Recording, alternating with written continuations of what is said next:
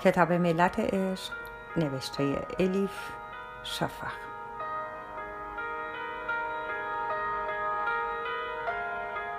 ترجمه ارسلان فسیحی. چاپسیوم انتشارات ققنوس خانش توسط هوریه کوکلانی.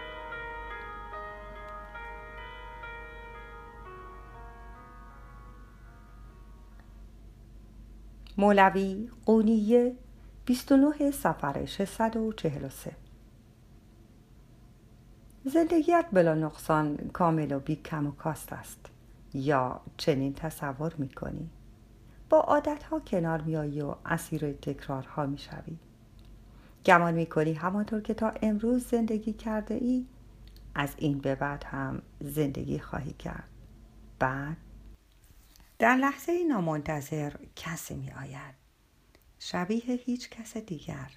خودت را در آینه این انسان نو می بینی آینه ای سهرامیز است او.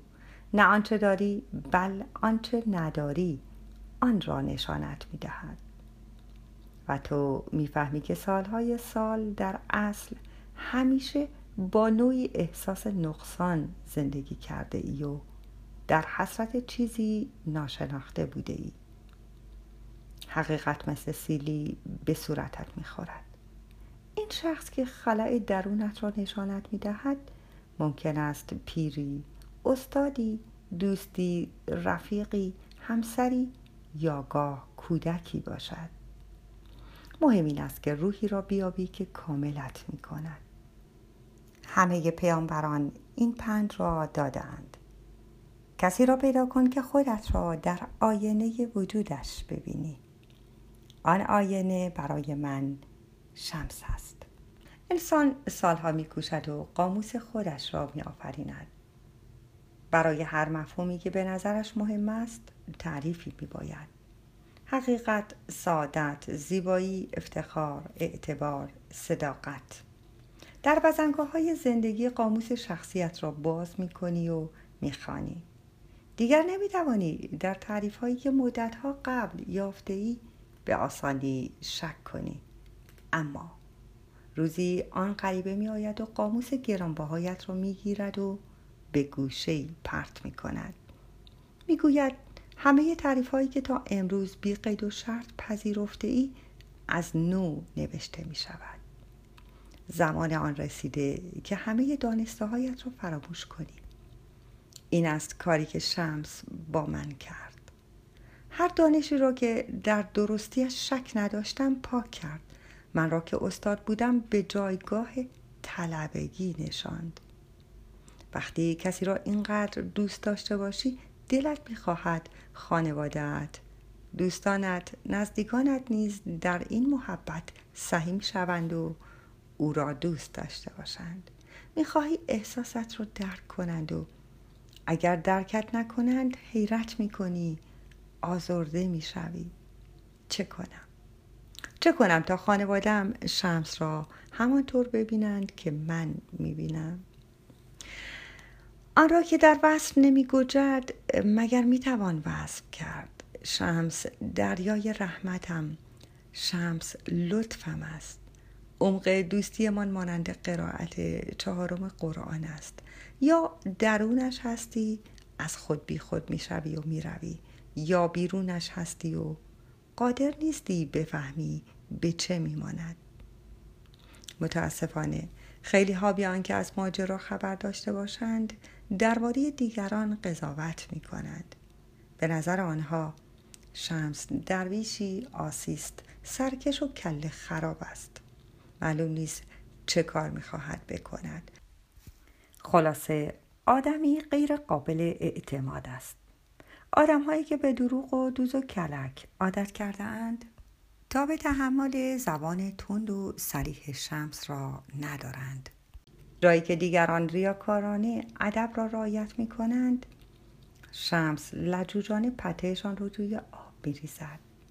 هر حرفی داشته باشد توی روی آدم می‌گوید. ندیدم پشت سر کسی حرف بزند. از نظر من شمس ظهور تلسمی است که کائنات را میچرخاند. دل شمس به کاروان سرا میماند. هرچه بگردی تمام نمی شود در حجره هایش مسافران مفلوک منزل کردند. او کسی را از خود نمیراند. من در وجود شمس همراز و آینه روحم را یافتم. چنین ملاقاتی در زندگی یک بار اتفاق می افتد سی و هفت سال یک بار.